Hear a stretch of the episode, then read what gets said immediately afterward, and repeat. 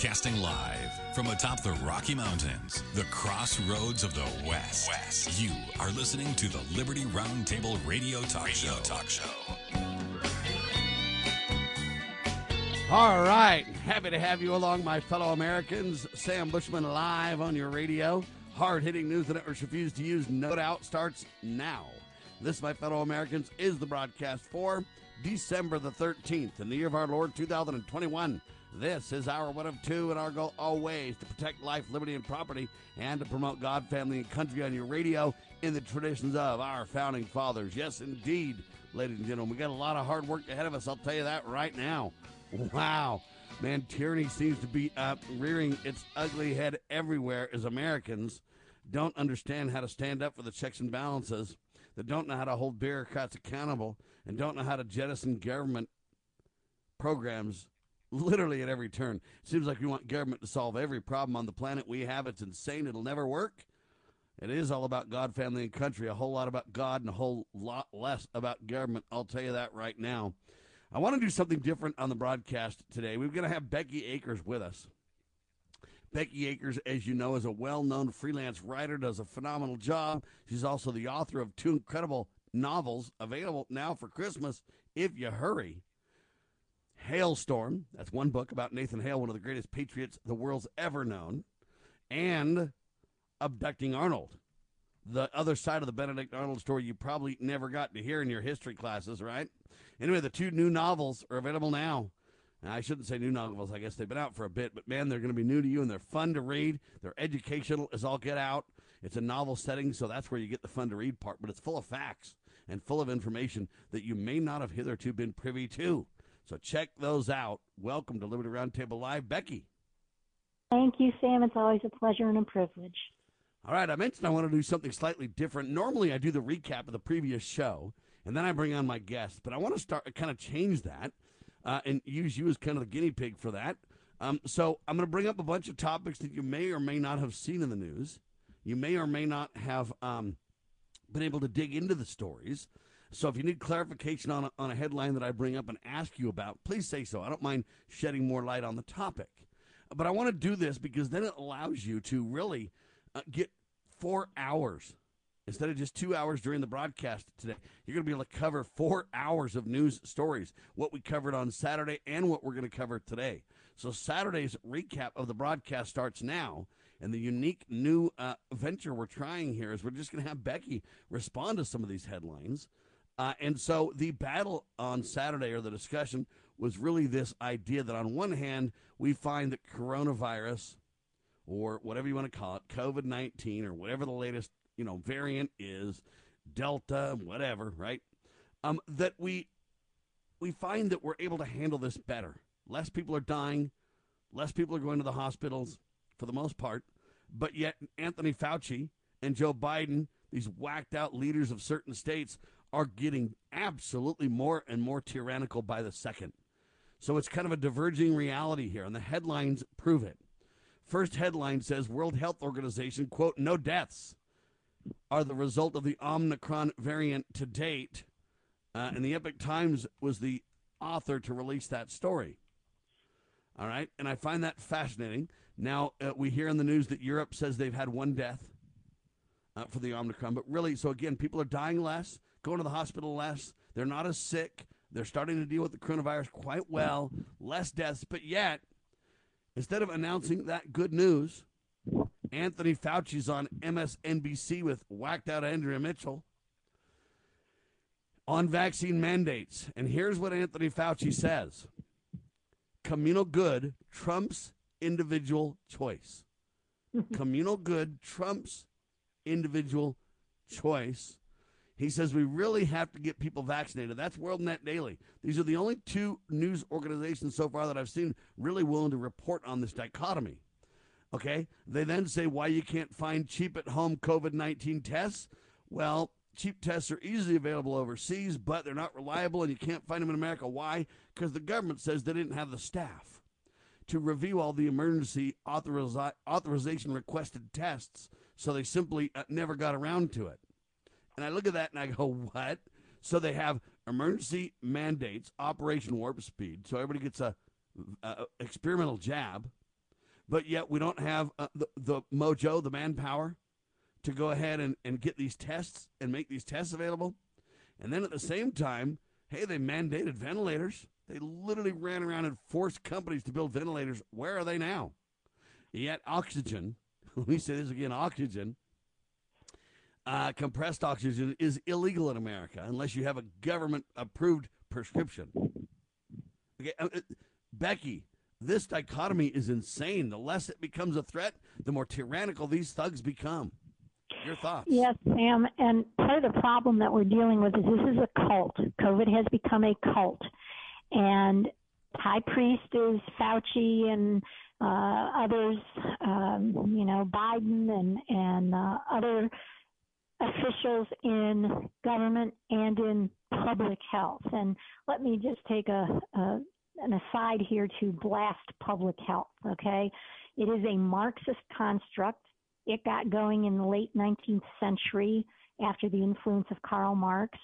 Uh, it is a collective response from government. You'll never read about private public health bureaucrats. Uh, it's a collective response from government that looks at a community, which is absurd on its face, looks at a community from a medical point of view rather than individuals. Why is that absurd? Because all of us are so very different.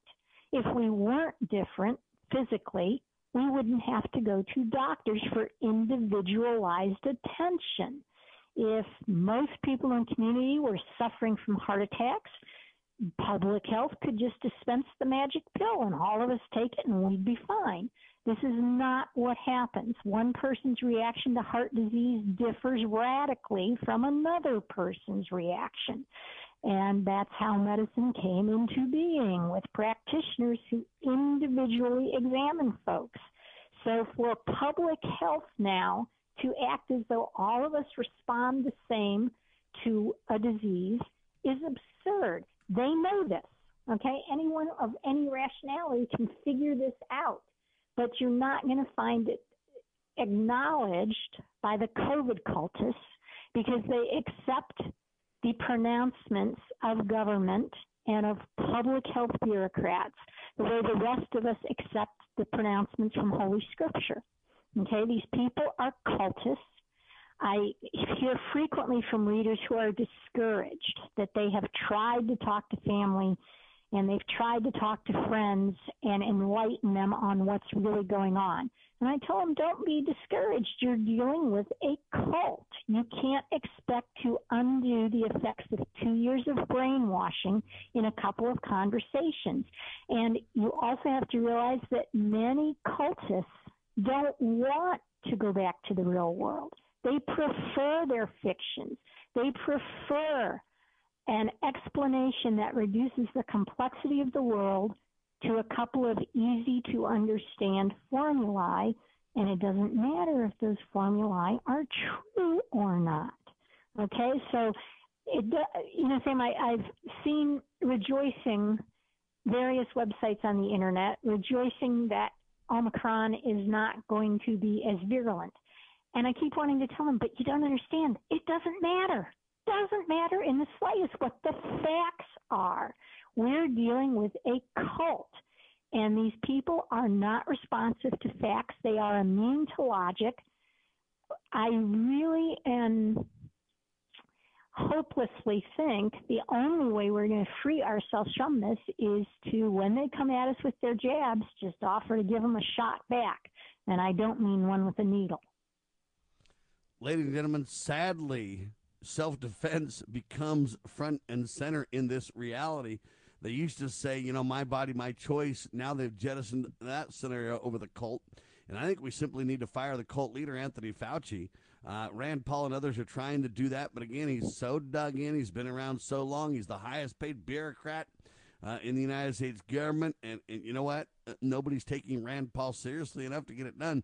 But if enough Americans pushed back, our greater numbers could change the game. It gets worse on this dichotomy that I highlight, though, Becky. Turns out that free pizza used to be a campaign promise. Uh, for kids in school. Hey, if you elect me to student body president, I'll make sure we get free pizza for lunch, kind of stuff. Now, free pizza is being used by the Los Angeles Unified Government School District to get students vaccinated without their parents' permission. One kid uh, got a vaccine card, brought it home to mom, and she said, What the heck? And it turns out that they said, We'll give you free pizza if you get the vaccine. He did it. Uh, and then they basically said, Don't tell your mommy, or else we'll both get in trouble. And uh, now they got caught doing this. The mom didn't want the student vaccinated because he has all kinds of allergies and asthma and other things, and they felt like the vaccine may not be the best for him. Nevertheless, you literally have government schools now using pizza and treats to get kids vaccinated um, ignorantly and against the will and knowledge of the parents. This is openly happening in America today, Becky. Yeah, and if they did this with sex, we'd call it procuring. What is the difference? They are trying to poison little kids who are defenseless who cannot make decisions like this, who just don't have the emotional or mental maturity to decide. That's why the law everywhere recognizes that children under a certain age, and it can vary from state to state, but still, children under a certain age are under the authority of their parents. And interestingly, Sam, there's the um, um, locus parentis uh, doctrine that says schools stand in the place of the parent now, that's a total fiction, and your story just proves that. Ladies and gentlemen, there's one thing you got to know, though. Get your kids the heck out of government schools while you can. Their literal lives may depend on it. Becky Akers and Sam Bushman in seconds on Liberty Roundtable Live. As a parent, is receiving a faith based, character focused education for your children difficult to find? Do you believe that godly principles should be a central component in your child's education? Imagine a school where faith and integrity are at its center, where heritage and responsibility instill character. For over 40 years, American Heritage School has been educating both hearts and minds, bringing out academic excellence. This is the school where character and embracing the providence of a living God are fundamental, where students' national test scores average near the 90th percentile. With American Heritage School's advanced distance education program, distance is no longer an issue. With an accredited LDS oriented curriculum from kindergarten through 12th grade, your children can attend from anywhere in the world. American Heritage School will prepare your child for more than a job, it will prepare them for life. To learn more, visit American Heritage.org. That's American Heritage.org. As the United States boldly stepped forward in the glorious light provided by its new Constitution in 1787, the nations of the earth were in awe of the newfound strength and hope of this free land. Today, the nation stands at a crossroads. A divergence from the original intent put forth in the United States Constitution has brought grave threats to our beloved nation. A miracle is needed if the United States is to survive. That miracle is again the pure application of the United States Constitution. I'm Scott Bradley. In my To Preserve the Nation book and lecture series, I bring forth truths that will help raise up a new generation of statesmen like those noble Americans who founded this land. Vigorous application of these principles will invigorate and restore the nation, and we may become again the freest, most prosperous, most respected, and happiest nation on earth. Visit topreservethenation.com to begin that restoration.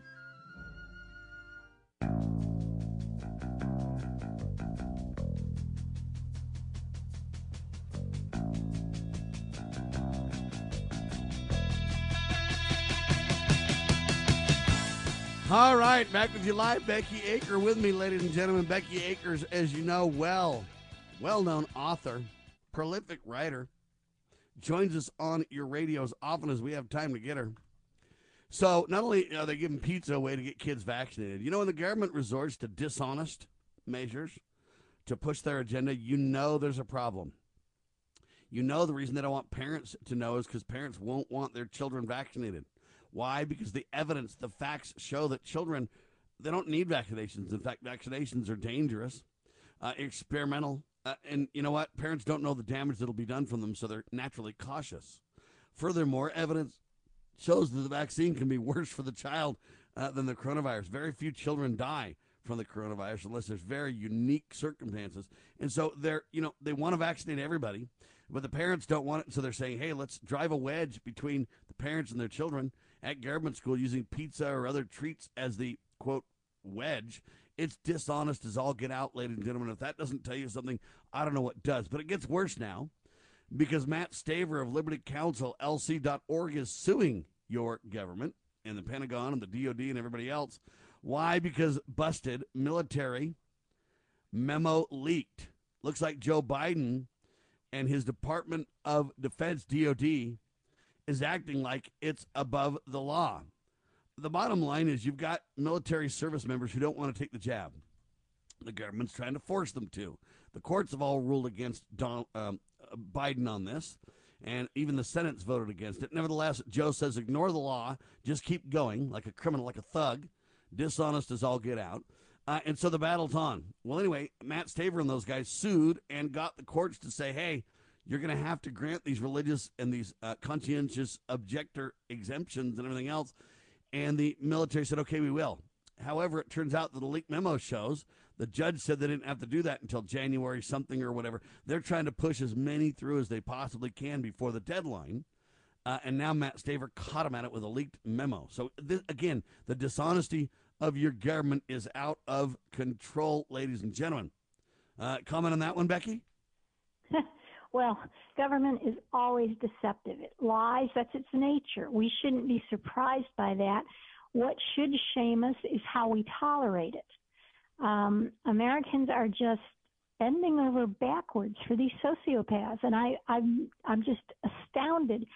Um, Sam, I think everybody is aware of the patriots from January 6th who are locked up in D.C.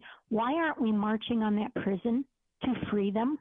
There's a woman named Melissa Hanson in Minnesota who was jailed over the weekend. Do you know what her crime was?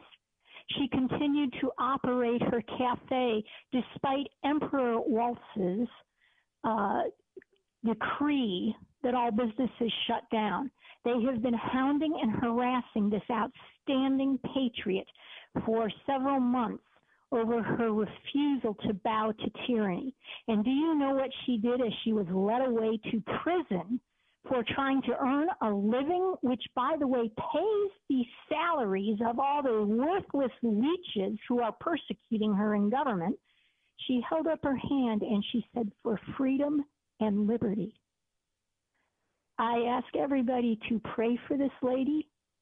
I ask you to get online. You can find out her story. Uh, I just blogged about her at lewrockwell.com. There's an address there where you can send her a Christmas card. She is a devout Christian. She is an outstandingly courageous patriot. We need to support her. And again, I ask, why aren't we marching on the officials and the jails that are holding these political prisoners? Why are we tolerating this? And Melissa Hanson is not alone now, granted. There are not. All right, so hold on. Her name, her name is Melissa Hanson. Melissa Hanson, H A N S O N. I blogged about her at lewrockwell.com. Just get on there, enter my name, Becky Akers, or enter uh, Melissa Hanson. I, I think that'd probably be the better bet, and it'll pop right up. So just enter Melissa Hanson at Lew Rockwell, and you will find her address to send her a Christmas card. You could also try writing to the representative of her district. I'm sorry, I haven't researched this yet, so I can't give you a name, but you could try writing to the representative of her congressional district as well as the two senators from Minnesota and protest the incarceration of this innocent woman who basically just kept trying to earn a living. I mean, this is unconscionable. And as I was saying, there aren't many Melissa Hansons out there, but there are a few. Why are we tolerating this? These people are political prisoners who are being tortured by the state. Why are we allowing this? Why aren't we marching on them? There are something like 320 million guns in this country, Sam. Guns outnumber people. We we heavily outnumber all the thugs in government, all the armed goons that government employs. We heavily outnumber them. Why are we allowing them to push us around? It is time to depose these people. It's time to start shooting back. I don't say that lightly. I am not a person who enjoys violence. I have studied enough wars whether World War II or the American Revolution, to understand the devastation and the utter havoc they ring on they wreak on people. I understand what I'm asking for, but I'm telling you, the Marxists and totalitarians in power in this country will not relinquish their tyranny any other way. They must be taken out of office with force. They will not voluntarily leave. They have no better nature. You cannot appeal to their better natures. It is a fruitless endeavor to try to reason them out and to depend on the next election, as far too many patriots are doing, to restore everything. No. When have politicians ever been the answer to what we're, we're suffering? Okay? To depend on courts that are entirely corrupt who socked the January 6th Patriots into jail, who socked Melissa Hanson into jail in Minnesota, to depend on corrupt courts and corrupt judges to set right what the COVID con has done to this country, we're fools. We need to march on these people. We need to forcibly take back our freedom, and we need to defend those who are in political prisoners in this country. You know, Sam, I remember the days when we all laughed at Soviet Russia because they imprisoned dissidents. How are we any better? We are imprisoning dissidents, and we're worse than the Russian people because we're armed. They weren't. We're worse than the German people. They weren't armed. We are. Why are we permitting these sociopaths to get away with this?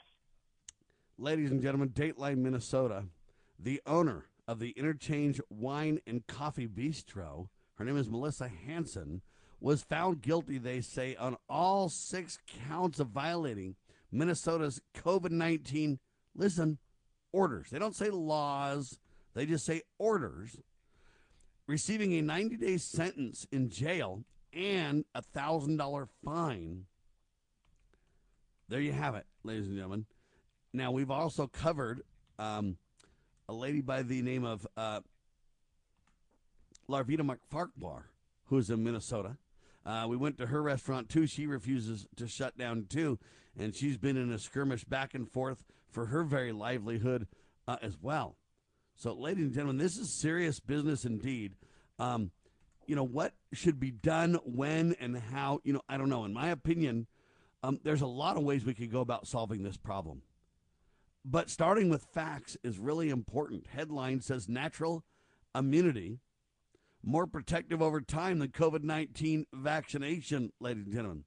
That's a study from Israel. Zachary Stieber of the Epoch Times wrote that piece. Also, if you had COVID re- before and recovered, all the data that we're looking at will suggest that you have bulletproof natural immunity, which, which is much more robust and comprehensive than vaccine immunity.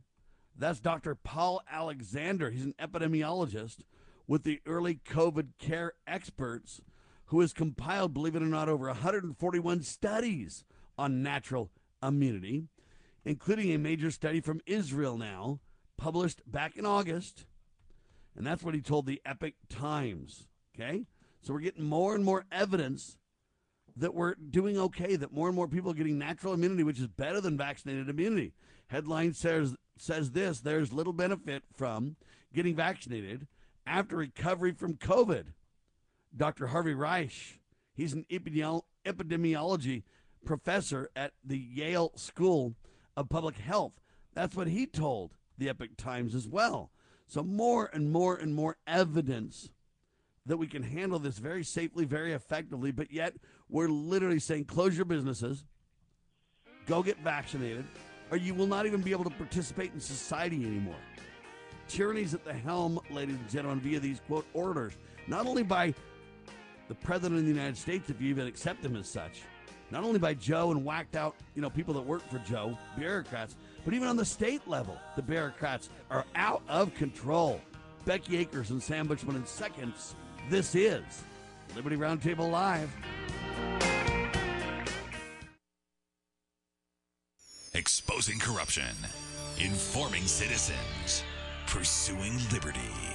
You're listening to Liberty News Radio.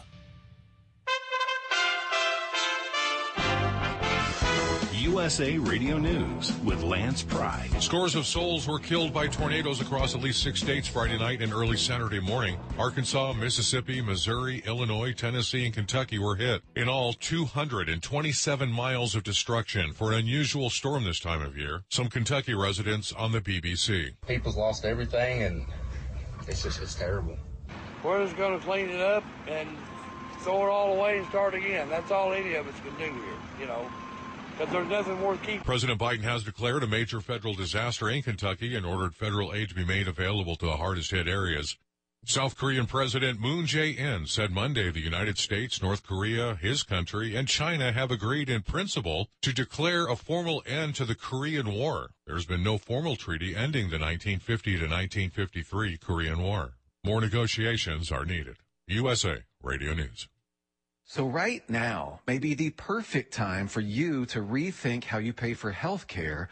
And here's why. Not only is it time for open enrollment for a lot of people, it's also when you can join Medi-Share and save even more than usual. For the typical family, switching to Medi-Share saves about $500 a month, which is a game changer for a lot of people. And what's more, they like it. Medi-Share has double the customer satisfaction rate when compared to health insurance. Double. It really is remarkable. There's more than 400,000 members now who have shared more than $4 billion in medical bills. So they can handle your bills too. And here's the thing. If you join before December 15th, they'll waive your new member fee. So that's another $170 you'll save. I'll give you the number here in a second, but call and you'll get a price within two minutes. And again, the deadline, December 15th. So call now and you'll save even more. Call 833-34-BIBLE. That's 833-34-BIBLE. 833-34-BIBLE. Former football great Herschel Walker is throwing his hat into the political ring. The upcoming election season in 2022 could see major changes in Congress, most notably the Senate. Some races could lead to a potential shift in power in the Senate. The race in Georgia is arguably the most intriguing. Incumbent Democrat Raphael Warnock is seeking a full term in the Senate after winning a special runoff election earlier this year. The current GOP frontrunner is former NFL running back Herschel Walker. Walker, with no prior political experience, calls himself the outsider candidate. I think they're looking at outsiders because they're not politicians. They're not just going to tell you things and go to Washington and not do it. And that's what I told people. I'm not a politician. Don't talk like one. Don't don't look like one, and don't act like one because I care about the people. That audio courtesy of Fox News Sunday from the USA Radio News Phoenix Bureau. I'm Tim Berg. We are USA Radio News.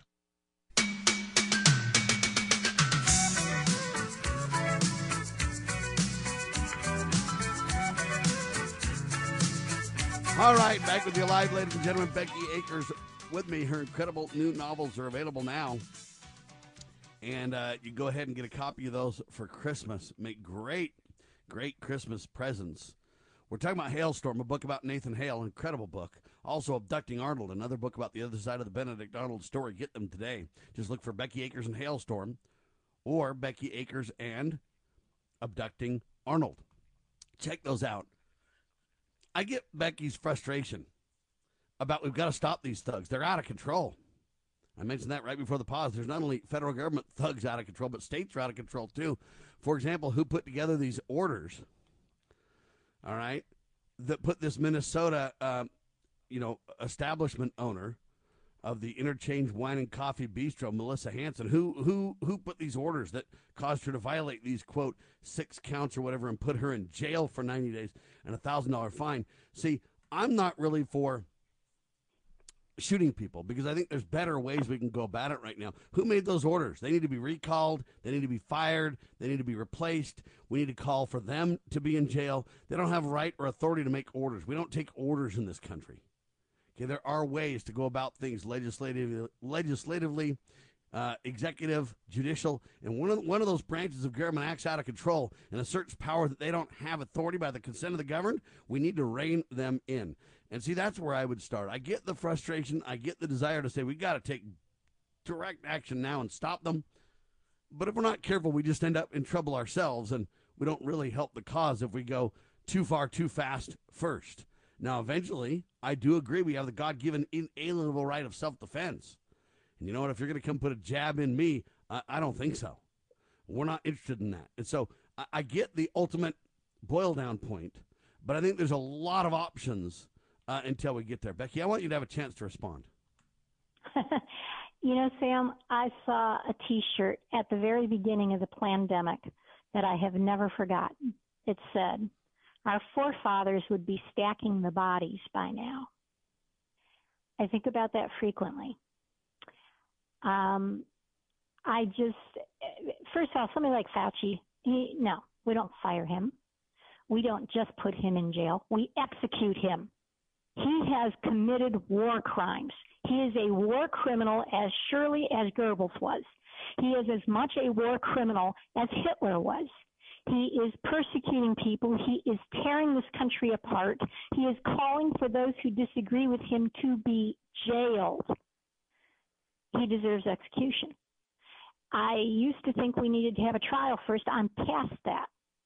Anyone whose loved one has died in a hospital because of Anthony Fauci's regulations, his outlawing and banning of remedies that would have cured them.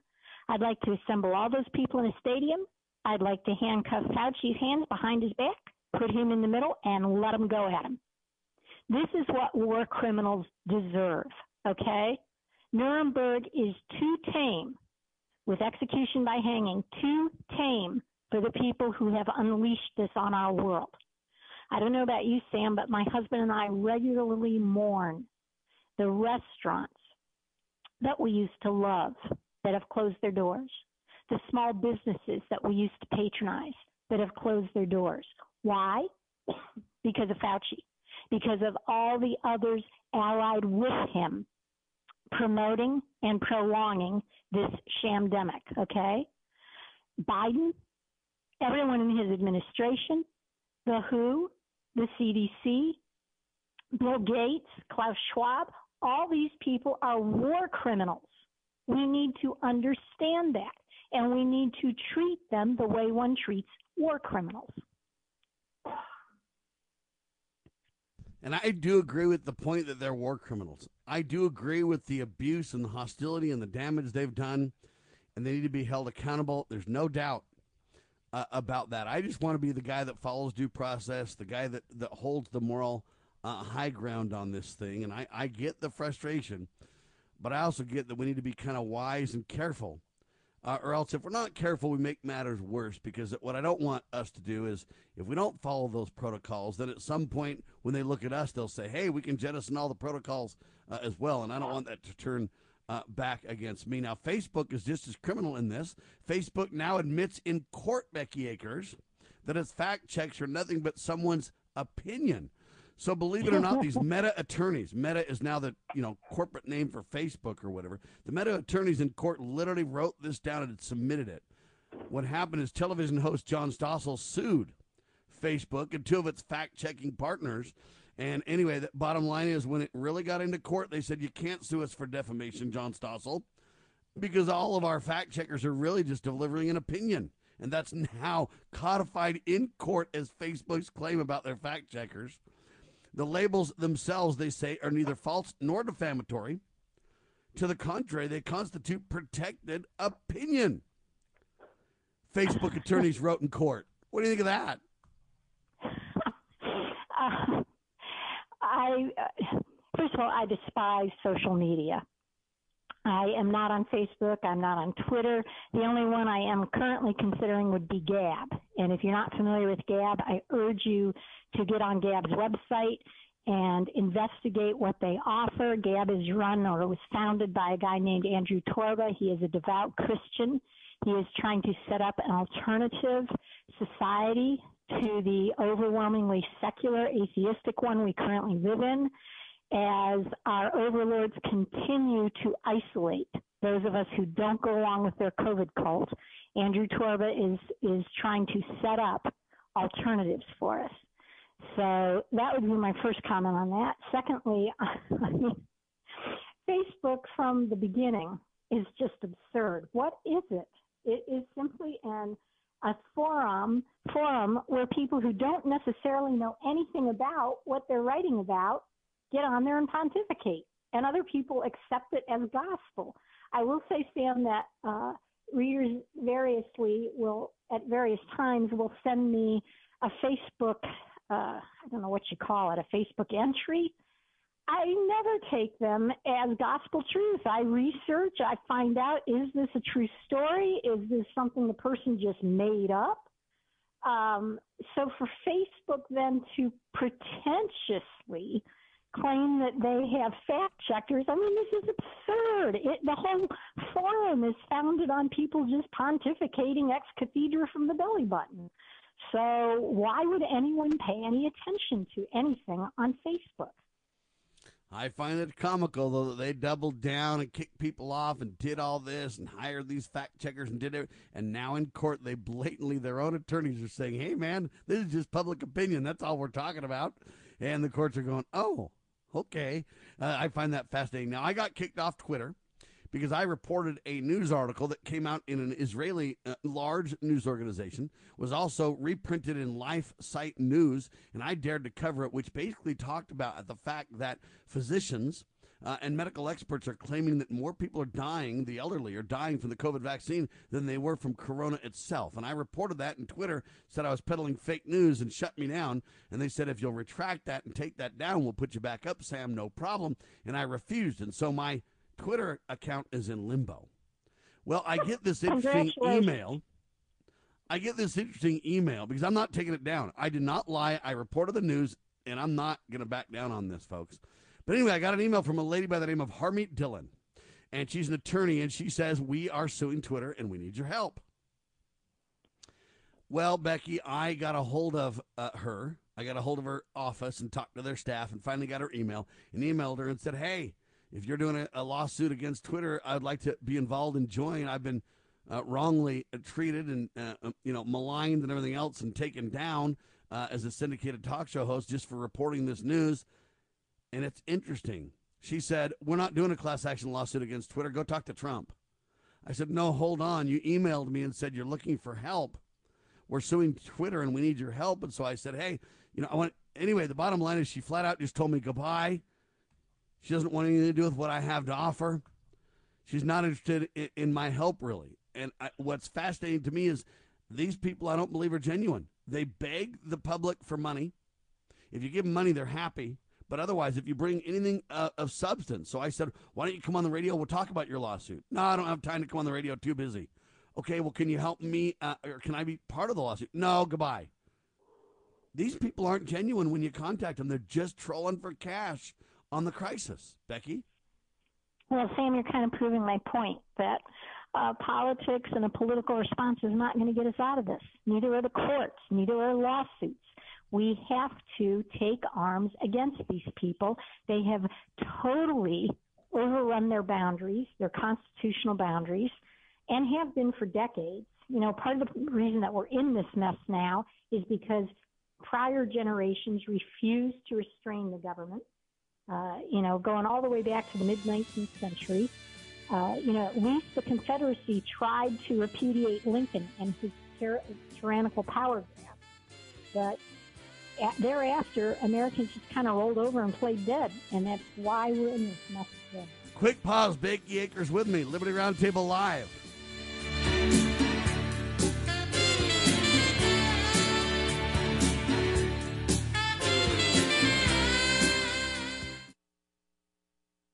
Okay, girls, about finished with your lesson on money? Daddy, what is a buy sell spread for gold coins? Well, when you sell a gold coin to a coin shop that's worth, say, $1,200, you don't actually get $1,200. But don't worry, we're members of UPMA now, so we don't have to worry about that. Daddy, what if somebody steals our gold? We don't have any gold at the house. It's stored safely in the UPMA vault, securely and insured. But the S&P 500 outperformed gold. Daddy, gold is a bad investment. Some people do think of it that way, but actually, gold is money. And as members of the United Precious Metals Association, we can use our gold at any store just like a credit card. Or I can ask them to drop it right into mommy and daddy's bank account because we're a UPMA member family. Find out more at upma.org. That's upma.org. Why don't we say to the government writ large that they have to spend a little bit less? Anybody ever had less money this year than you had last? Anybody ever having a 1% pay cut? You deal with it. That's what government needs, a 1% pay cut. If you take a 1% pay cut across the board, you have more than enough money to actually pay for the disaster relief. But nobody's going to do that because they're fiscally irresponsible. Who are they? Republicans. Who are they? Democrats. Who are they? Virtually the whole body is careless and reckless with your money. So the money will not be offset by cuts anywhere. The money will be added to the debt, and there will be a day of reckoning. What's the day of reckoning? The day of reckoning may well be the collapse of the stock market. The day of reckoning may be the collapse of the dollar. When it comes, I can't tell you exactly, but I can tell you it has happened repeatedly in history when countries ruin their currency.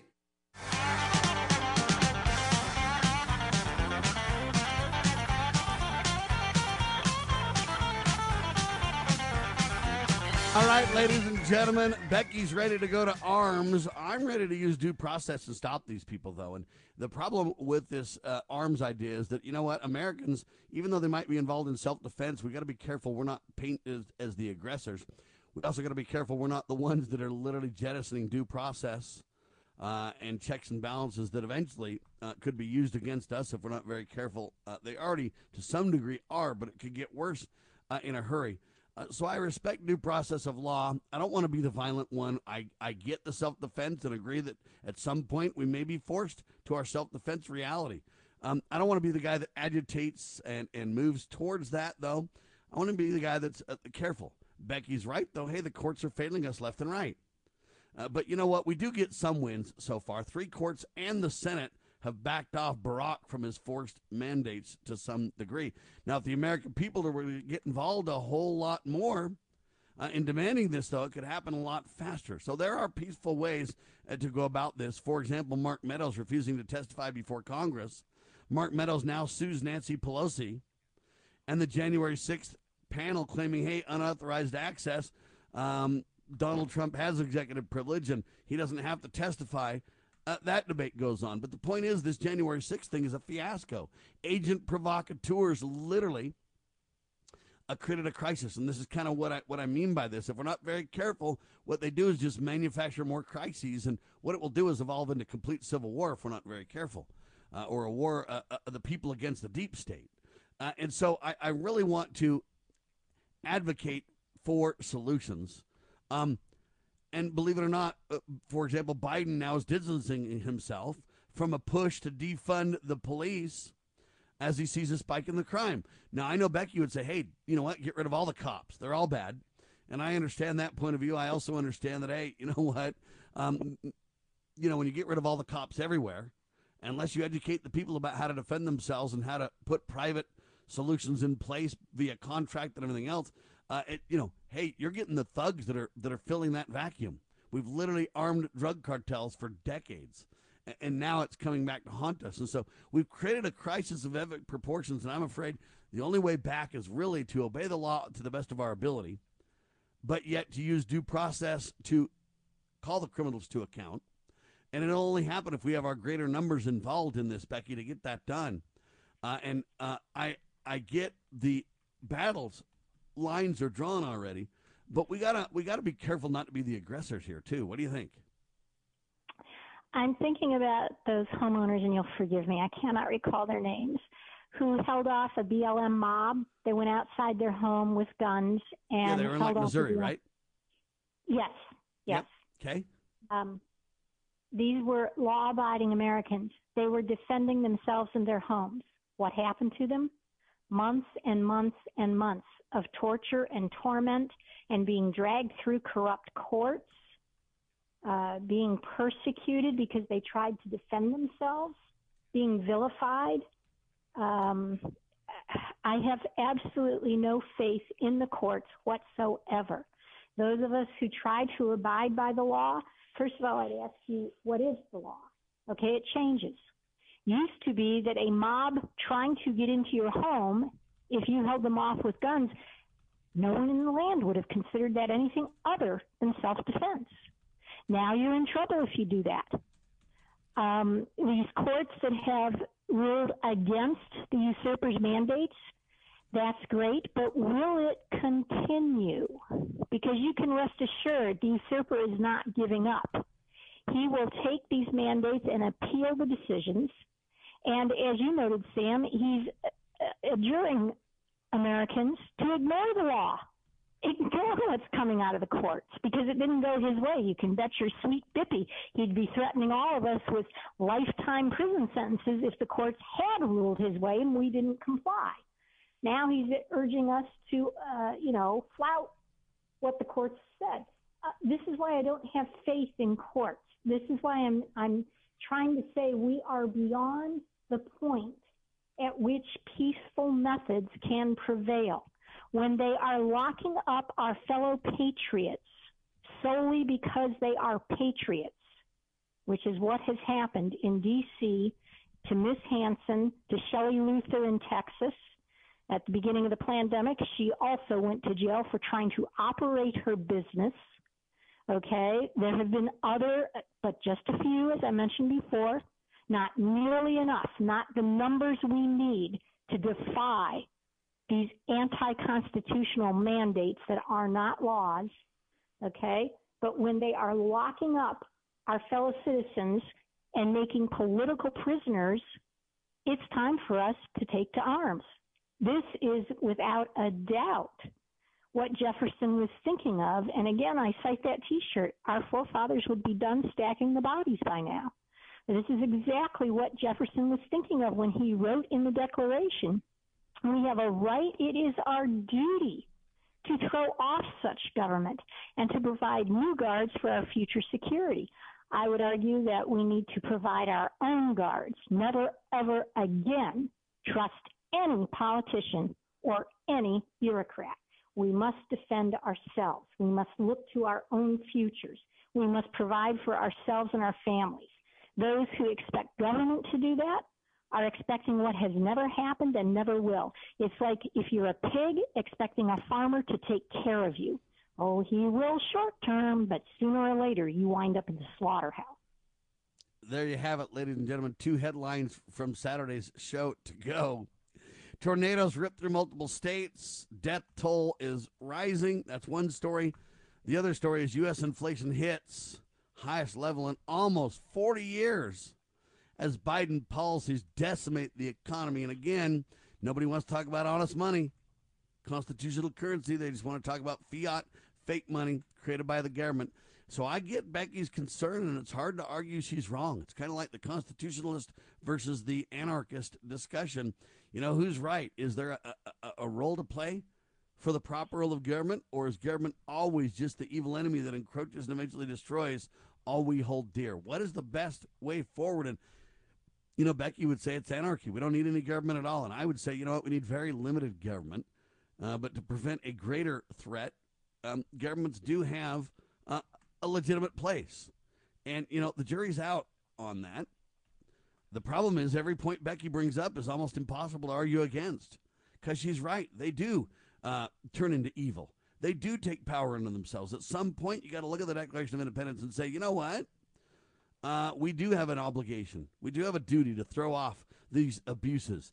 Uh, the real question is, you know, in the in the uh, Declaration of Independence, the founding fathers said, "Hey, don't throw these, you know, don't jettison government for light and transient purposes." When does it become too great? When are the abuses uh, intolerable to the point where, hey, we've got to jettison and do something else? When do we say arms are the answer? Arms are the only choice left. Arms are the are the solution. The founding fathers took a lot of abuses along the way. And the time that they took arms was when the government, Britain in this case, came and said, "Look, we're going to take away your your arms."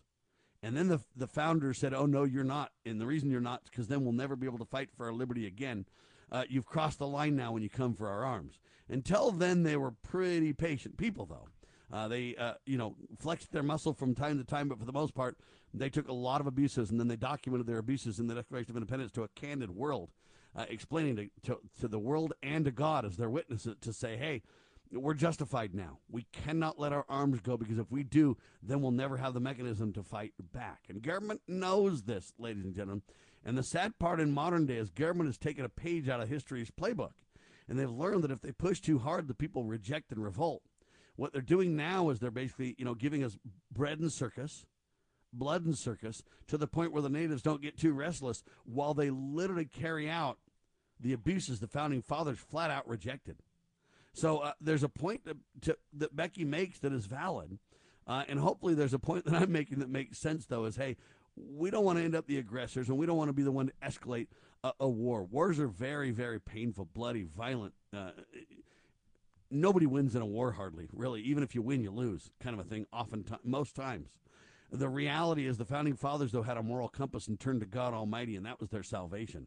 I'm afraid this time around, we as a people, at least in mass, are not turning to God Almighty, and it might end up more like the French Revolution rather than the uh, United States Revolution as a result. It's got to be God centered, God based. It's got to be God and family uh, fighting for our wives and our children and our sacred honors um, that becomes the kind of center point if we would be successful.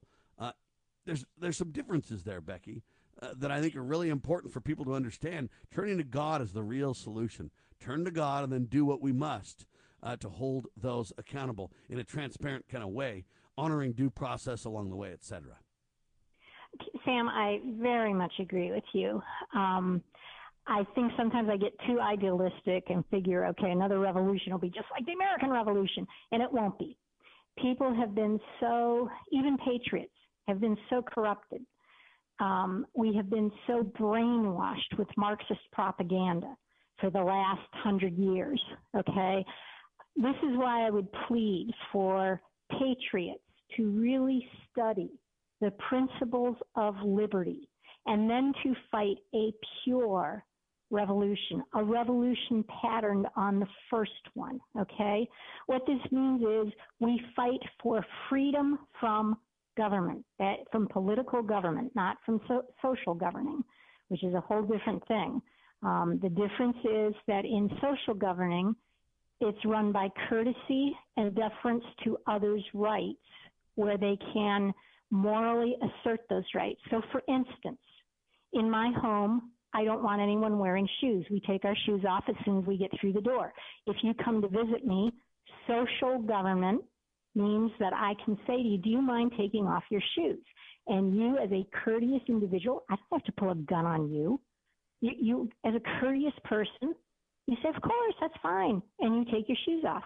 We go into a restaurant. Unwritten rule of every restaurant I've ever been in says you don't throw food at other diners. Okay, that's social government. When we go into a restaurant, we show respect for the restaurateur and his private property, and we don't make a mess. We agree to abide by the rules of civilized behavior. This is social government. In contrast to political government, which is a set of ever changing and very lengthy regulations, often against common sense, almost always against our best interests and in favor of those in office. Okay. Um, Almost always violating rights. Let's be clear. Always, always violating rights. This is what we are seeking to overthrow. So we are not fighting a revolution for fiscal responsibility and freedom. No, we're not fighting a revolution for freedom and perpetuation of social security. We are not fighting a revolution for the public schools to be cleansed of all their atheism and freedom. No. No, we are fighting for freedom from government and nothing else. That ladies will allow the most. Ladies and gentlemen, that's why I always say that it's about God, family, and country. Okay, we need to understand that, you know what? Rights come from God, privileges come from government. Okay, and we want to stand with our rights intact as sovereign individuals. Government exists by the consent of the governed. And if it maintains that appropriate relationship, fine. Sadly, it doesn't. And you can see it all around you. Hour one in the can. Becky Akers with me. We'll go into hour two. I got a lot of news the networks refuse to use for the second hour as well. Hard hitting talk at your fingertips, ladies and gentlemen. can, can, can everybody agree to discuss this openly or not, huh? God save the Republic.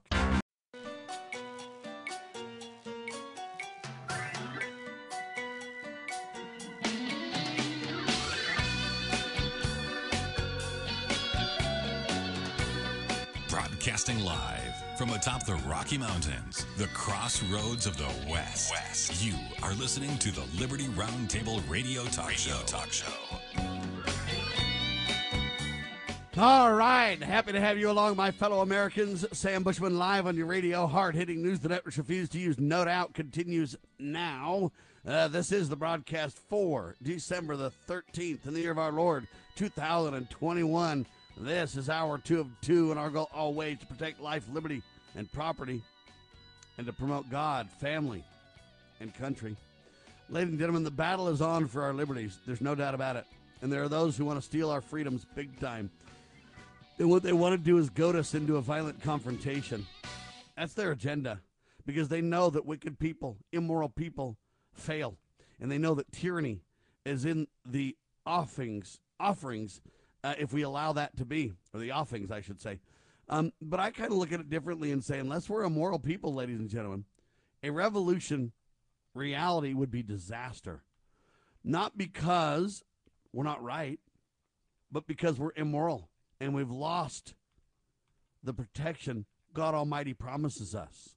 Ladies and gentlemen, God Almighty promises us that we've got to do certain things. If my people who are called by my name will humble themselves and pray and seek my face and turn from their wicked ways, in other words, repent, then I will hear from heaven and I will forgive their sin and will heal their land. So, ladies and gentlemen, we're promised by God Almighty protection and healing. And that means even from the COVID thugs. All right? That means even from the COVID thugs who would like to steal every liberty you have on the altar of COVID. And if that's not enough, they'll move to climate change. Uh, and then they'll combine uh, COVID and climate change. And if that's not enough, they'll take you to war or they'll destroy your economy. They'll take away the bread and circus, and then when you get when the natives get crazy, then they'll crack down. That's what they want to happen. They love war. They love violence. They love hatred on hatred. They, okay, they want a dog eat dog plan. But, ladies and gentlemen, I submit to you that it's our lot to be wiser than that, to turn to God and defend ourselves if we must. We shall make no mistake. God given inalienable right of self defense shall not be violated. The founders were clear on that reality. But in the meantime, I'm reminded of, uh, of a couple of things to consider. Number one, in the Bible, the Lord whittled down his army. And the prophets couldn't even understand. They're like, hey, let's let's whittle it down, whittle it down. They're like, no, we need more people to fight, not less. And the Lord just kept less and less and less and less. Go to the water. Let's see how they drink. Rout out half the army because they didn't do it right. They didn't follow customary realities. That okay, God used this to whittle down the army, whittle down the forces. And then furthermore, we can go about it peacefully. Uh, here's the example that I would biblically point to. What should we learn from the walls of Jericho falling? Do you remember the story, ladies and gentlemen? In the walls of Jericho scenario, the city was uh, expecting a siege. Um, you know, the the walls were what 13 plus feet high or whatever else. It was it was impenetrable, at least according to man's understanding, right? But they blew their horns, their trumpets, and they went around the city. What was it, seven times? Eventually, they follow the walls of Jericho. Uh, and so I submit to you that God's ways are not our ways. And I submit to you that, that we need to be a righteous people, or else I'm telling you, it doesn't matter what we do. Use a gun or not, you're going down, ladies and gentlemen. I'm telling you right now. You will not win in any war if you're an immoral, turn your back on God kind of people. It will go bad for you. Write it down. Go look at history. I'm telling you every time. Doesn't matter what you do. Thugs, despots, tyrannical uh, abusers will gain control and will use force and will make your life a living pure hell. That's what they do. That's what happens to wicked people throughout history. But a righteous people, ladies and gentlemen, conquer because they turn to their God and then He uh, finds ways for them to uh, be free, to have liberty. And sometimes it may take self defense as the founders found out when they tried to come for the guns. It was a self defense move then. It was like, wait a minute, hold on now.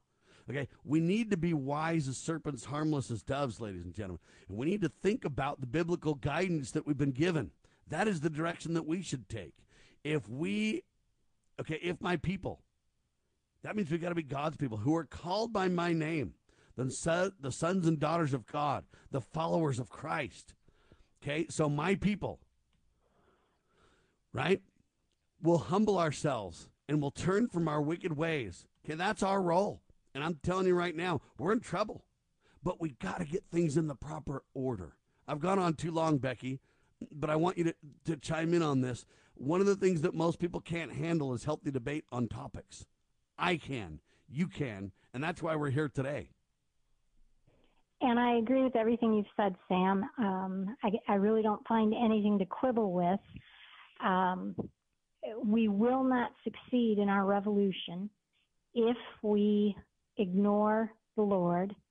Um, there's a very nasty rumor abroad that George Washington never prayed and he was a deist, and uh, that same uh, calumny is leveled against others of the founders. It is factually incorrect. Washington is on record time and time and time again invoking God's blessing and God's guidance on the American Revolution. The other founders were also almost without exception devout Christians. Jefferson is an exception, so is Ben Franklin, but most of them were devout Christians. Deism did not really make inroads into this country until well after the American Revolution had ended. And a lot of the apostasy of deism, and for those who aren't familiar with deism, is a philosophy that says God wound up the universe like a big clockmaker and then walked away, and he's no longer involved in day to day affairs. He doesn't care. Um, that heresy did not make too many inroads here until well after the American Revolution, and it is responsible, actually, for a lot of what is wrong today.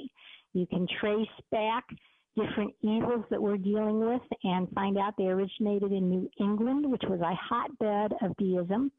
They would later result in the Civil War, and they have been responsible for much of the atheism and the easy inroads that Marxism made in the wake of a philosophy that devastated American faith. Ladies and gentlemen, this is kind of what I mean by our greater numbers. We've got to educate and get greater numbers. Okay, New York governor, she's whacked out as all get out, I'm telling you. Kathy Hochul is her name. She just enacted an indoor mask mandate for New York. Ladies and gentlemen, that's the governor of a huge state. How many people are in the state of New York? 30 million? I don't know. The number's huge. Uh, but Becky, she literally just mandated yeah. Uh, enacted a mask mandate without any authority whatsoever. She's not a legislative branch. She doesn't no. make law. Not that I believe you could make law like that and be legitimate in the first place, but clearly what we need to do then is push to have her removed from office and tried for her treasonous crimes of taking power unto herself that she does not have. But until enough people push back, she can just do whatever she wants with us, can't she? And New Yorkers are just gutless, Sam, really and honestly. I lived there long enough that I can say that with some authority. They are, they worship government. It's worse in New York City. And you know what? I should confine my uh, remarks to New York City. I have not lived what New Yorkers call upstate. Uh, I don't know about folks up there. I do feel sorry for anyone who thought that Kathy Hochul would be far better than Andrew Cuomo the thinking was anybody is better than murderous Cuomo. Um, she and I said to folks at the time, to friends who were saying, "Oh, isn't it great that Cuomo's out and and we have a new governor?" I said, "No, it's not. She would not have come to Cuomo's attention, and she would not have been his choice for, I forget what they call it, vice governor or whatever it is, if she were a decent human being."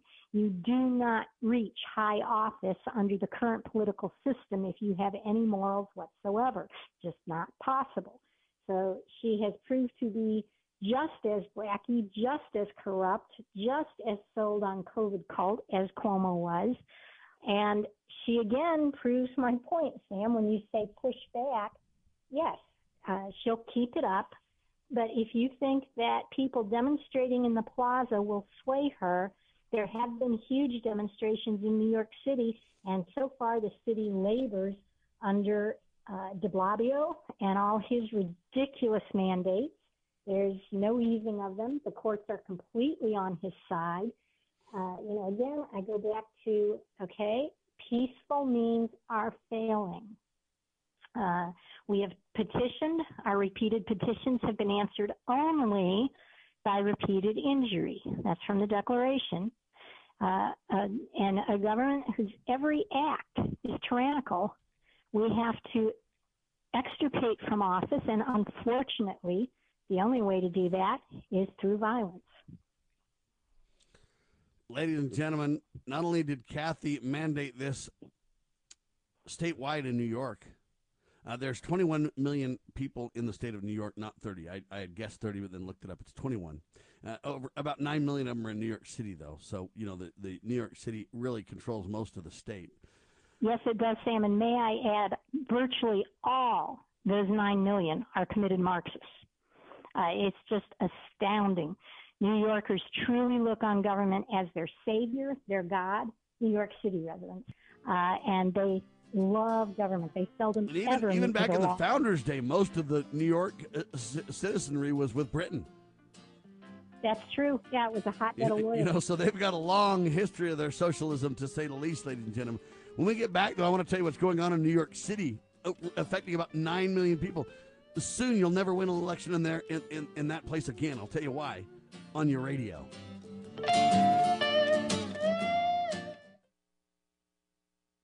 You know where the solution can be found, Mr. President? In churches, in wedding chapels, in maternity wards across the country and around the world. More babies will mean forward looking adults, the sort we need to tackle long term, large scale problems. American babies, in particular, are likely going to be wealthier, better educated, and more conservation minded than children raised in still industrializing countries.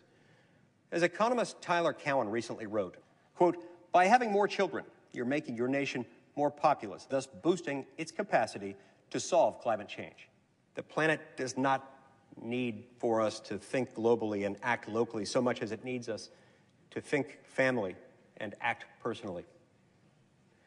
The solution to so many of our problems, at all times and in all places, is to fall in love, get married, and have some kids.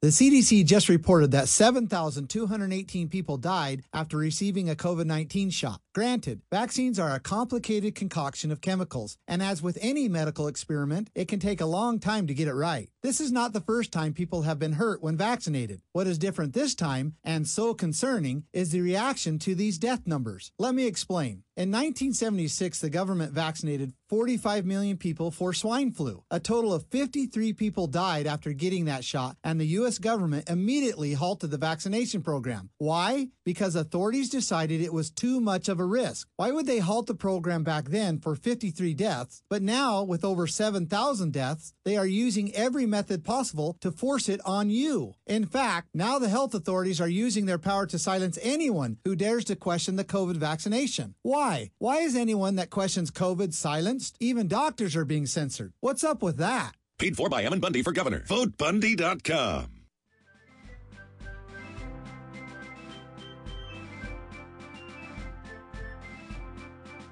Promoting God, family, and country. You are listening to Liberty Roundtable Radio.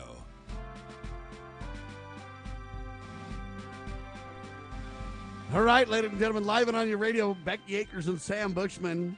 Becky Akers, a freelance writer doing a phenomenal job, writes for Lew Rockwell and many places. Also, the author of two incredible books Halestorm about Nathan Hale and Abducting Arnold, the other side of the Benedict Arnold story, Great Christmas Gifts. Look for Becky Akers Halestorm or Becky Akers Abducting Arnold to learn more and to get the books today. Now, we're talking about this reality of, you know, how should we handle this abuse we're taking? You know what? What should we learn from the walls of Jericho, or what comes to mind to me? Two Chronicles chapter seven, verse fourteen talks about if we turn to God, you know what? He'll protect us and heal our land. Ladies and gentlemen, it doesn't matter what we do if we're a wicked people, we're going to be in serious trouble. New York Governor Kathy Hochul literally enacted a quote indoor mask mandate statewide. All 21 million people. In, in, New York City, it's even worse. About 9 million people there. But you're not going to win an election in New York City um, ever again if this is allowed to continue. Here's the headline: The New York City Council passed a bill allowing nearly 800,000 non-citizen, but they say quote legal residents of the city to cast a ballot in local elections. They say the bill will extend voting rights to every, quote, non citizen who has resided in the city for at least 30 days and possesses a, quote, legal permanent status in the U.S., including those with, I guess, work, people with workers' permits, green card holders, DACA holders. They will not be allowed to vote or cast a ballot in state or federal elections, though, but they will in New York City. This is just getting started, ladies and gentlemen. But this is the abuse we're talking about. Pretty soon, your vote won't even matter because there'll be too many, I don't know if you want to call them illegals, but too many non citizens of voting to where all they got to do is bring in more and more and more of them, quote, give them legal status to be here. Uh, in my opinion, it wouldn't be legal. It would be um, the color of law. It would be dishonest as all get out. But that's what they're gunning for because they know the people are starting to wake up. And this is their attempt to where even if we wake up, they'll think, got them again. Uh, this is part of the problem that Becky's pushing back on and saying, guys, you know what? You're losing at every turn, and you can you can remain peaceful, but as you do, you lose more and more and more and more liberty. And this is proof in the pudding, Becky. Oh, absolutely, and um, it's fascinating to me, Sam, the emphasis that Marxists give elections. I don't know, and, and voting, it's it's a sacrament with them. I don't know why they're bothering though, because it's just much easier to steal an election. And I can assure you, in New York City, there is no reason for this. Um, they don't even have to go to the expedient of stealing the election. People overwhelmingly, New Yorkers overwhelmingly, vote these sociopaths and socialists into office time after time after time.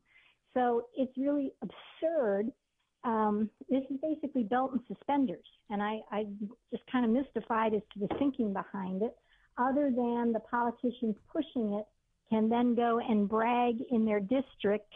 Uh, you know, if you if you represent a largely Hispanic district, you can say, "Oh, well, I, I've gotten your your uh, parents that just came over from Puerto or from um, Colombia. I've gotten them the right to vote." And and that's the next thing, Sam. This this adulation and worship of voting. Uh, you should see the propaganda in New York City anytime there's an election. It's, you know, basically you're you're made to feel that you are just a non-human being if you haven't voted, and it's your duty and it's your right and it's a privilege, and people have died for our right to vote. I feel so sorry for folks who look at it that way.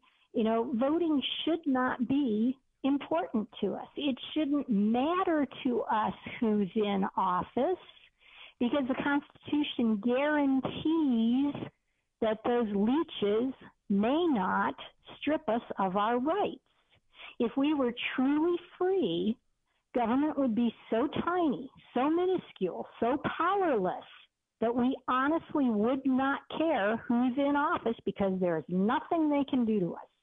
That's what I mean when I'm talking about our revolution needs to be pure. We need to get to that point where leeches and sociopaths have to go out and earn an honest living instead of sucking our blood from office.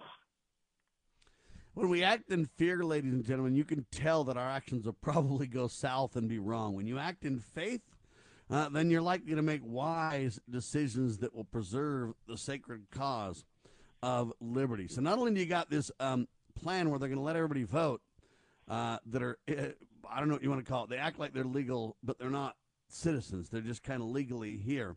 Um, very, very dangerous indeed. Whether you agree with the vote or not, the idea that they're going to give this special privilege to these people that are not citizens of the United States to control the outcome of who serves you in government is of serious concern. But it gets worse, ladies and gentlemen, because here's what's happening on the national level. Headline says this Republican lawmakers are raising concerns over illegal migrants without identification traveling on commercial flights throughout the country. And it goes on. It talks about the email, revealed that the National Vetting Center used by the TSA and all this kind of stuff. Anyway, it goes on and on and on. But they're digging into it and they're finding out that, hey, all these people are being transferred all around the country without legitimate papers. Okay? And um, they basically talk about this whole deal about what is legitimate identification. And some are saying nothing but a court appearance document will do. And then the border agents are saying, no, that's not legitimate to prove identity. Uh, um, a notice to appear is not sufficient. Anyway, it goes on and on and on. Now, whether you believe we should be carding illegals or not, here's the, the reality, in my opinion. There's a different standard for you and I, Becky, as citizens versus the illegals. And the illegals literally have um, liberties that we don't, is the point. Yes, and they shouldn't. Nobody should. Liberty is indivisible. If some people in a society have more freedom than others, you're not living under freedom. You are living under dictatorship. And I think we all need to understand that that is what our current government has, or any government in the last 150 years, has imposed on the American people. We are living under dictatorship, where the reigning po- power grants certain rights and privileges to certain segments of society. Now, when Republicans are in office, that tends to be cops and soldiers. Um, it tends to be uh, Republican politicians. When Democrats are in power, it tends to be all of you know their politicians, as well as the various um, segments of society to which they pander. and one of those I'm sorry to keep coughing, Sam. I think I'm fighting off a cold here, maybe COVID. Um, you know, one of those is, of course, illegal immigrants. Um, I do want to address that, Sam, because you very nicely included me in your remarks, and you said if you don't want to card illegals, let me say that the Constitution never recognizes any such classification of person. Okay, when the Right. So what some would advocate for, Becky, is they would say, well, we need to start carding all the illegals too. I would say, well, you know what? They've got a freedom we don't have. Why don't we just have freedom for all? You know? Exactly. Exactly. But one of the things that really bothers me, Sam, is the illogic in patriotic arguments. Here are people, patriots, who distrust the feds on virtually every issue until we get to immigration. And then all of a sudden, bureaucrats who have promulgated COVID con, who are imprisoning us in our own homes, who are ruining our businesses, all of a sudden, bureaucrats in that government are competent to decide who gets to be our neighbors and our friends and our employees. Why are we this illogical, folks? Why are we suddenly imbuing the federal government with the authority and the wisdom to decide who gets to live here? Okay, there is no such provision in the Constitution. Well, either, even whether you live here or not, to just travel through for that matter. Yes, exactly. All legislation on immigration is anti constitutional. Nowhere does that go- document give the federal government any authority whatsoever to control anyone's movements over imaginary lines on the ground. It is not there. And Sam, I want to issue a challenge to everyone listening because I've had this debate many times and people vilify me and people call me names and launch ad hominem attacks. All you have to do is send me or send Sam the codicil in the Constitution that imbues the federal government with authority over immigration. Just do that. Don't waste your time calling me names. Just send me the the uh, article and the section in the Constitution that gives the government this authority. Right, hang tight, ladies and gentlemen. Quick pause. You are listening to the one and only Liberty Roundtable Live. Who has the guts to have open discussions like this in America? I submit to you that it's the genius of America to have these open forums. We don't need to attack one another. Let's just think through it together, shall we?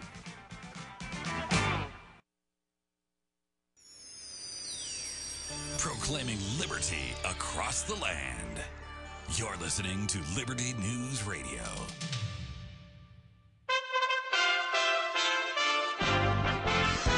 USA Radio News with Lance Pry. Just pushed me back uh, and door fell on the top of me, and you know we ran inside. Everything was fall apart. Mayfield, Kentucky business owner Sanal Nadadi on KFVS12.com. President Biden on Sunday declared a major federal disaster in Kentucky after a swarm of deadly tornadoes hit the state late Friday into Saturday, paving the way for additional federal aid. As part of the declaration, federal aid will be provided to affected individuals in counties of Caldwell, Fulton, Graves, Hopkins, Marshall, Muhlenberg, Taylor, and Warren. Around 3:30 a.m. on Saturday morning, passengers of a Carnival cruise ship were awoken to an alert that someone had fallen overboard. The ship was traveling from Long Beach to Ensenada, Mexico. Firefighter paramedic Daniel Miranda on board the ship said there was some high suspicion of foul play. USA Radio News. Awesome and amazing day. Hey, friends, it's John and Chelsea Jubilee, and here's my beautiful wife, Chelsea. Hi, women. I have a message just for you today. Every single day, we have women that come to us in pain. Not physically, even though, yes, that is too, but in pain from suffering of hopelessness because they have tried every single thing to lose weight and they can't. And they can't year after year after year, and they give up. They give up hope. They're desperate. They're in a dark place. But we have a light, a light of truth. Science is a search for the truth that is known. In our breakthrough science of intercellular hydration, ladies, you will lose 15 to 20 pounds of solid fat every four weeks. Go log on to our website, look at the testimonials of real women just like you who were hopeless, but this changed their life. Check us out at energizedhealth.com. That's energizedhealth.com. Let's get an update on what Dr. Fauci is telling Americans this week. Continued concerns regarding the latest COVID 19 variant, Omicron, which is spreading quickly, but which health experts say doesn't seem to be any worse than some other strains of the virus. Health experts are still working to learn more about it. In the meantime, Dr. Anthony Fauci of the NIH and of the White House COVID 19 team says on ABC's This Week he believes it's still very important to get vaccinated and to also get the booster shots. Well, I certainly think, George, it's the optimal care. I mean, for official uh, requirements, it's still two shots of the mRNA and one shot of the J&J. But I think if you look at the data, the more and more it becomes clear that if you want to be optimally protected, you really should get a booster. And from the New England Bureau of USA Radio News, I'm Chris Barnes. Thanks for listening. It's well appreciated. We are USA Radio News.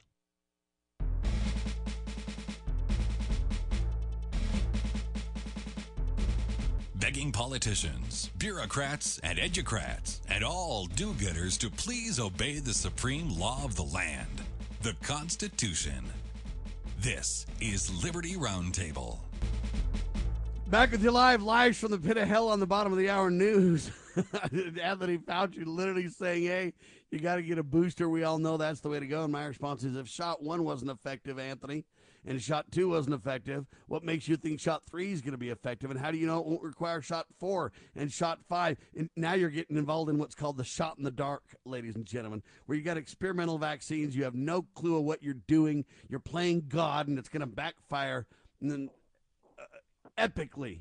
I don't even know if I should use that word like that, but I'm just telling you, it's going to be gargantuan the abuse people take if they listen to your psychosis. Uh, you act like when we attack you, we're attacking science, sir, but you lie, lie, lie, and you should be fired and criminally prosecuted for your dishonesty. Now, if that's not enough, ladies and gentlemen, I want to talk about how Joe Biden is completely out of control, not only on COVID, but on climate change as well. And they're starting to use COVID, climate change, and race as the three pillars to destroy everything we hold dear. If you're white, you're a racist. If you're not white, you're a victim. And there's no way to ever change that according to this critical race theory, satanic lies from the pit of hell they're peddling uh, in your government schools, not to mention perverted sex all over the place. That's the fourth pillar.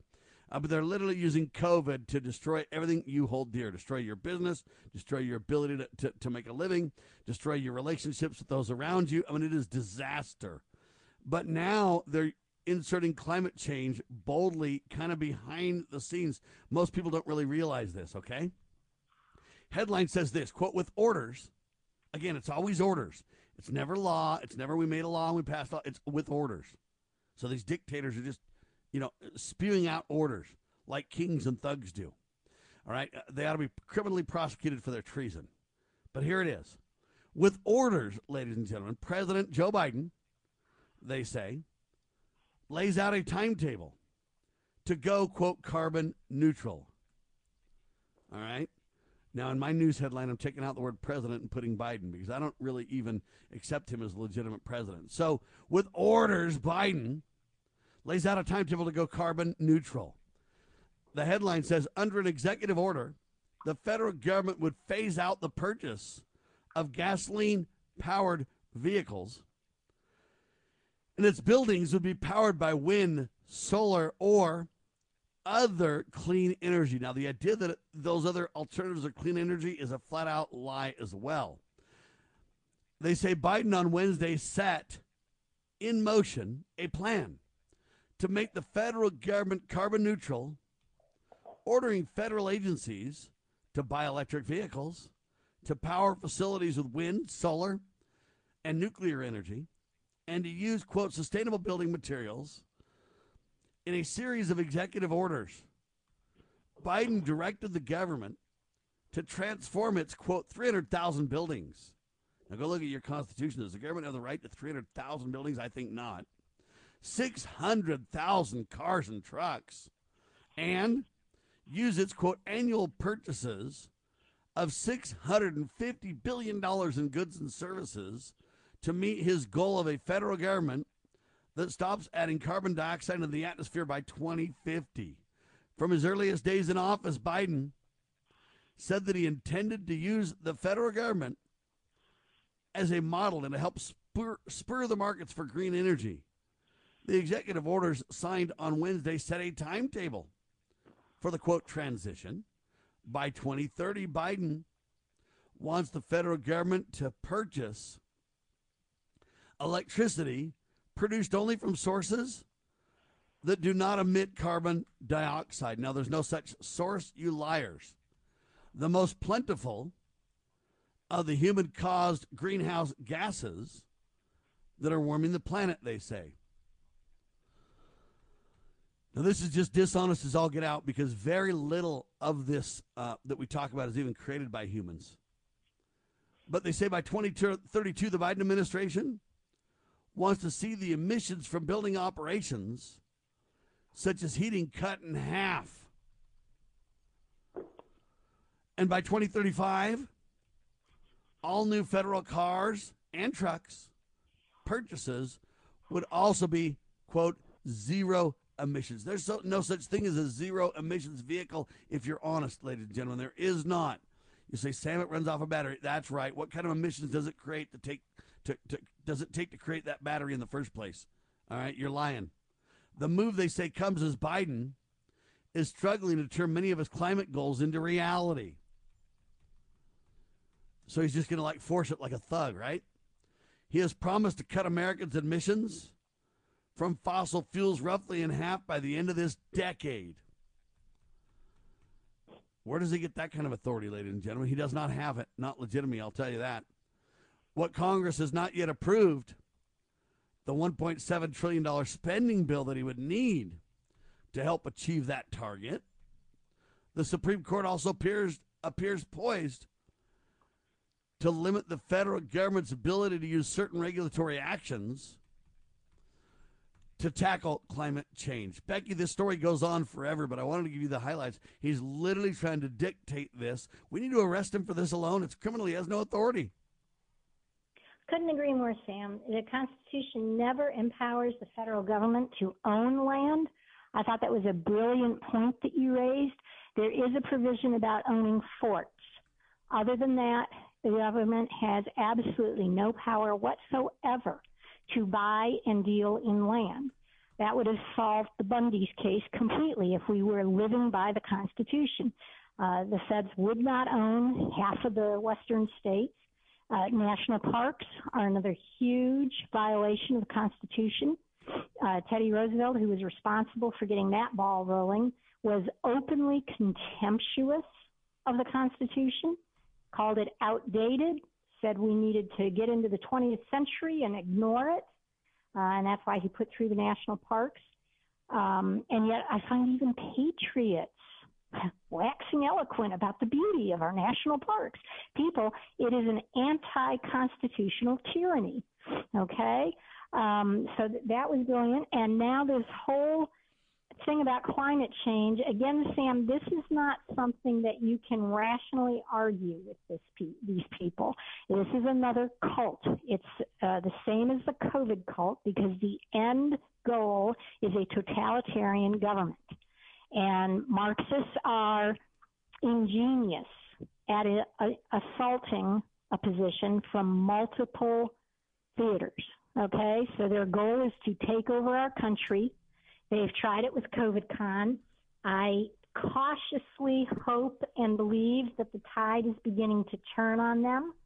There are more and more Americans who are wising up, who realize that this is all a bunch of hooey.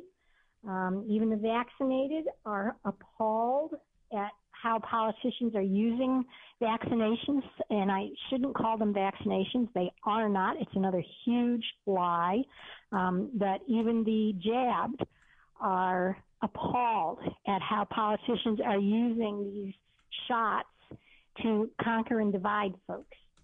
So uh, perhaps you've already discussed this, Sam, but I was horrified when I heard Fauci's uh, exhortation and advice that for holiday gatherings, our parents and anyone else who's hosting them should demand proof of vaccination before they even allow us in the house. Can you imagine that? Can you imagine a bureaucrat in the federal government advising us to act like Nazis? Papers, please, before we can sit down for a holiday meal?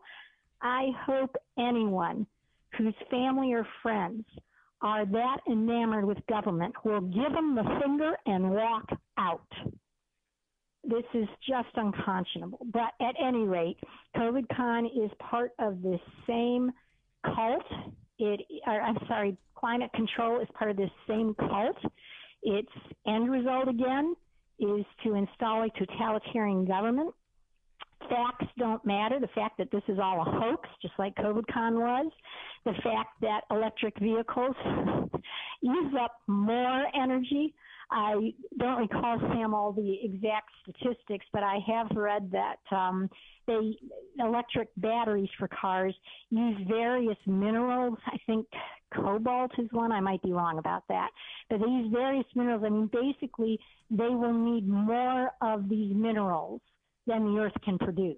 Okay, so if electric cars ever go through, uh, we're facing immense shortages, and that also is the point of these things. This is why the feds are pushing them so hard. You see, they can control our movements even more than they already do.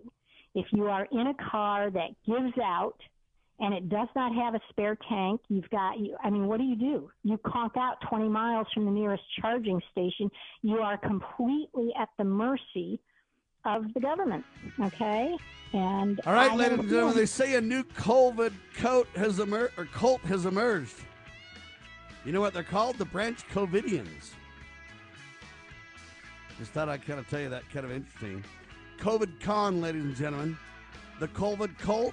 You got the climate change cult as well. They're going after us to take away our liberty with a religious fervor, aren't they, ladies and gentlemen? Becky Akers in seconds. Foundation for Moral Law is a nonprofit legal foundation committed to protecting our unalienable right to publicly acknowledge God. The Foundation for Moral Law exists to restore the knowledge of God in law and government and to acknowledge and defend the truth that man is endowed with rights not by our fellow man, but by God. The foundation maintains a twofold focus. First, litigation within state and federal courts. Second, education conducting seminars to teach the necessity and importance of acknowledging God in law and government. How can you help? Please make a tax deductible contribution, allowing foundation attorneys to continue the fight. You may also purchase various foundation products as well at morallaw.org. Located in Montgomery, Alabama, the Foundation for Moral Law is a nonprofit, tax exempt 501c3 founded by Judge Roy Moore. Please partner with us to achieve this important mission. morallaw.org. The spirit of the American West is live and well in Range Magazine. the award winning quarterly devoted to the issues affecting the American West.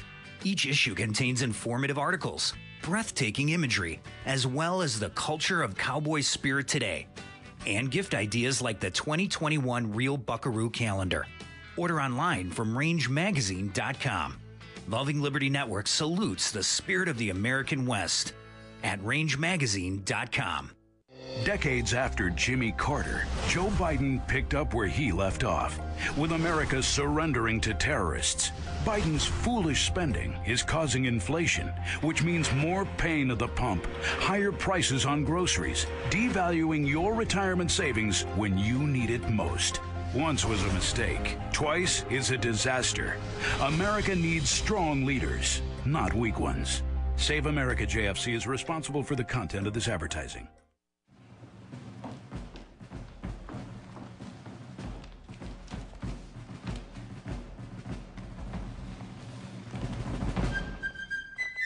With news the networks refuse to use.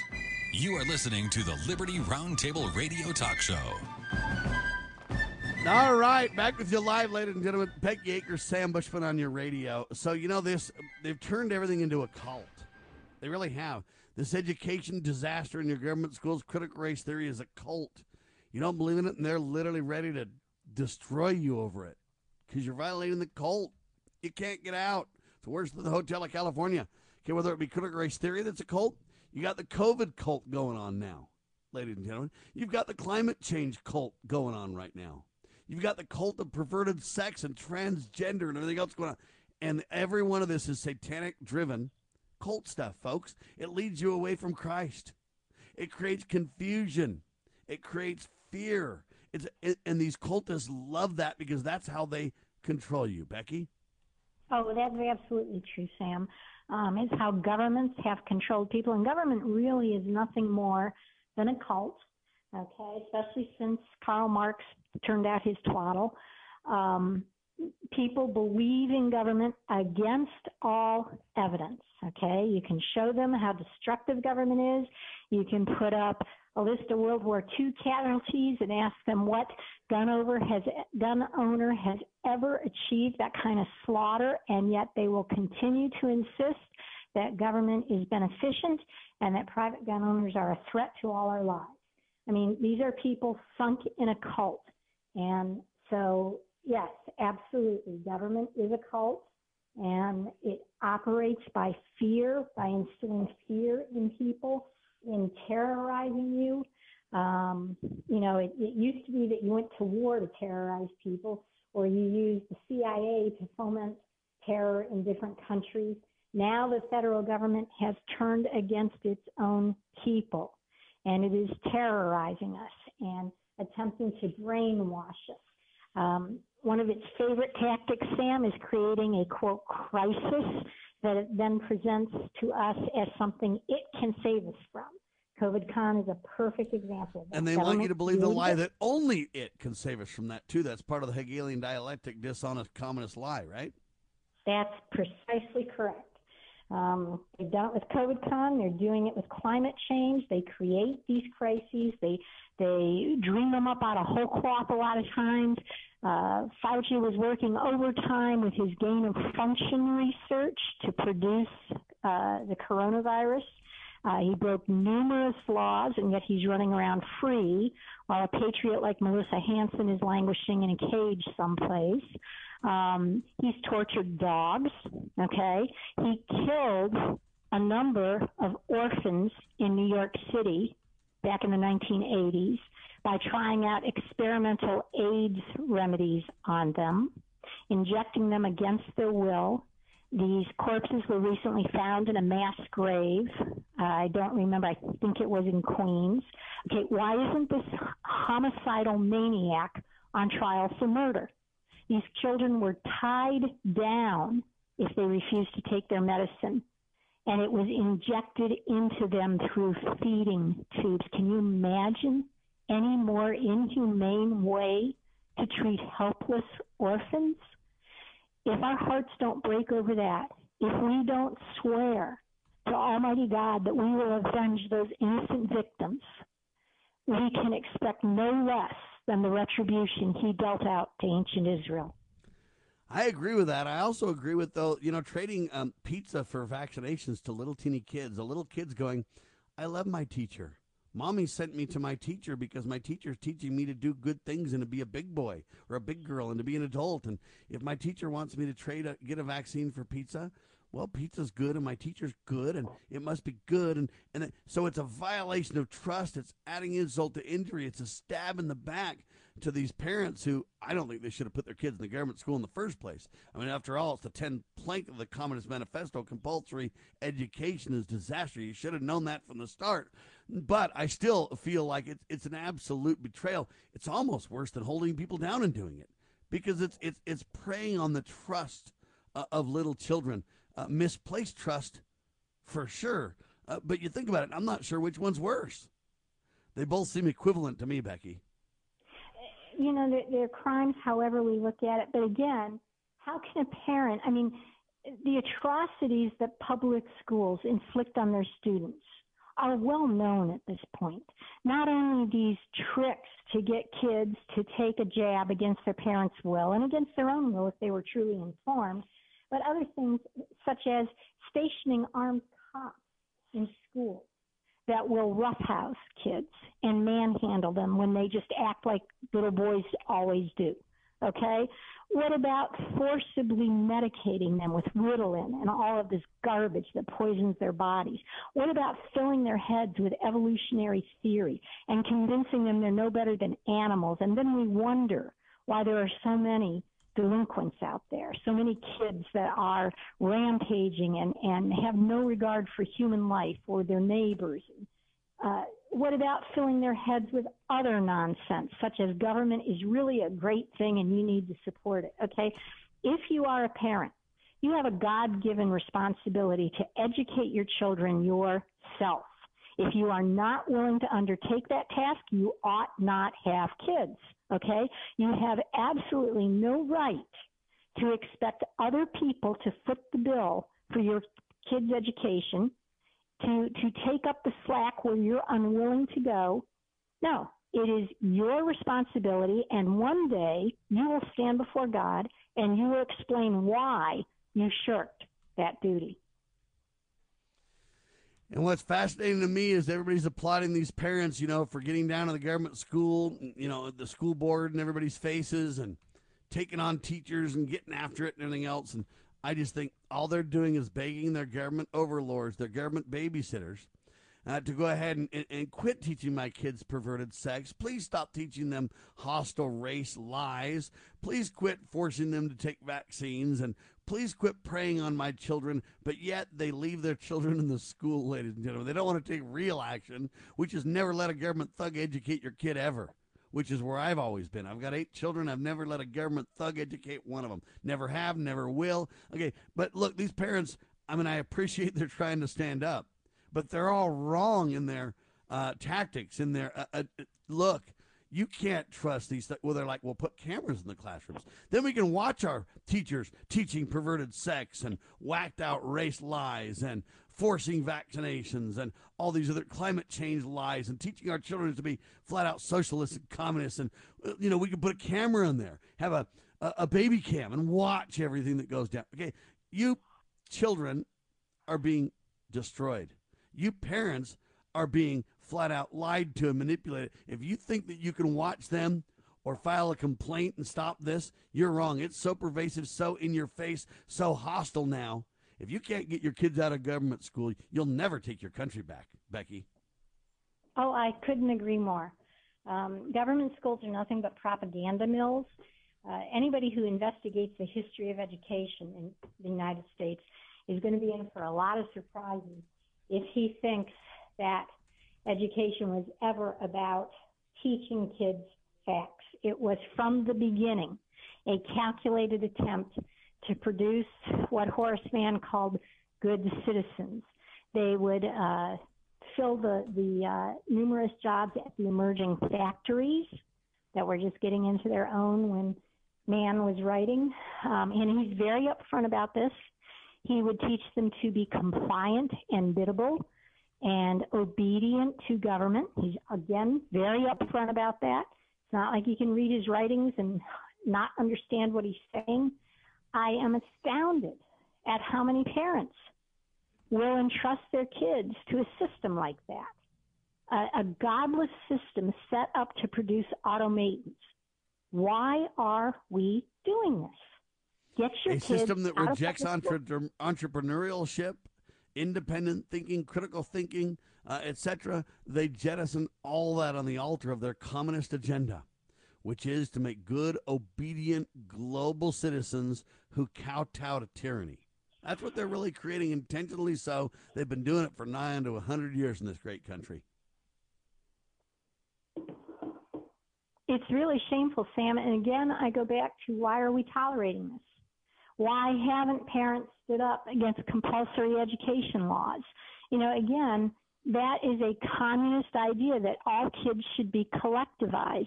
There's been numerous studies done that show that people in large aggregate groups react and basically abandon their morals if enough of the group around them uh, jet, jettisons morals as well.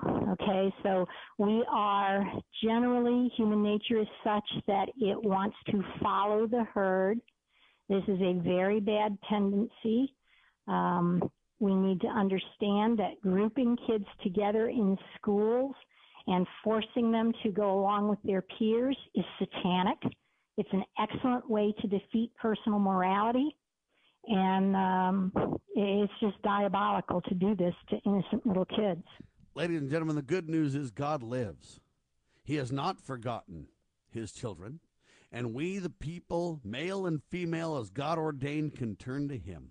And as we do, we can receive incredible blessings as we repent, as we turn to God and family for solutions, ladies and gentlemen. If we remain free by keeping God's commandments, we will have no need for government to try to force us with a gazillion commandments. The solutions are very simple, ladies and gentlemen, but it takes a lot of guts. It takes a lot of humility. It takes a lot of faith. It takes a lot of forgiveness. It takes a lot of dedication uh, to not only educate this way, to teach the ideal. Uh, we live in the real, though, and our goal is to make the real closer and closer and closer to the ideal as we live our lives, as we live together as husbands and wives and male and female created he them. Uh, with the natural, God given, God ordained family, the fundamental unit of society. In there lies the solutions, ladies and gentlemen. If you expect to solve it in Washington, you'll never get it done. If you expect your local bureaucrats who are elected and seek for power as well uh, to protect you and save you, forget it, will not happen. Ladies and gentlemen, government has a very limited, proper role. Uh, and when we let it grow beyond its bounds, just like the fire, it's destructive as all get out. Uh, and so the reality is, ladies and gentlemen, we got a lot of work to do. And whether you agree with Becky and you're an anarchist, and you say no government, or you agree with Sam and you say very little government, constitutionally speaking, or wherever you lie on the spectrum, ladies and gentlemen, you know what? Think through this. Find ways that you can participate in the solutions. I've literally never put any of my children in the government school and never will. I've saved the taxpayers millions of dollars and none of my kids are subject to the propaganda and perversions taught in the compulsory education communist system they call public school, but really it's government school. Okay, none of my children have been subject to that. You might say, Sam, you can't fix the world by three o'clock. I agree. But what I can do, I will do. Whether I agree or disagree with you on every point, I agree with your right to think it, say it, and believe it. This is America, not China. And ladies and gentlemen, God family shall set us free. The solutions are easy to understand, a little more difficult to implement, but the real solutions can be done on an individual and a family basis. You don't even need to make a law or twist the arm of a bureaucrat to get it done. The commandments of God are the solution. Becky, thank you so much. Thank you, Sam. Ladies and gentlemen, get Becky's books. They're incredible. Abducting Arnold's one of them, so look for Becky Akers Abducting Arnold. The other one is called Halestorm. Becky Akers Halestorm. Get them today. They make phenomenal Christmas gifts. God save the Republic.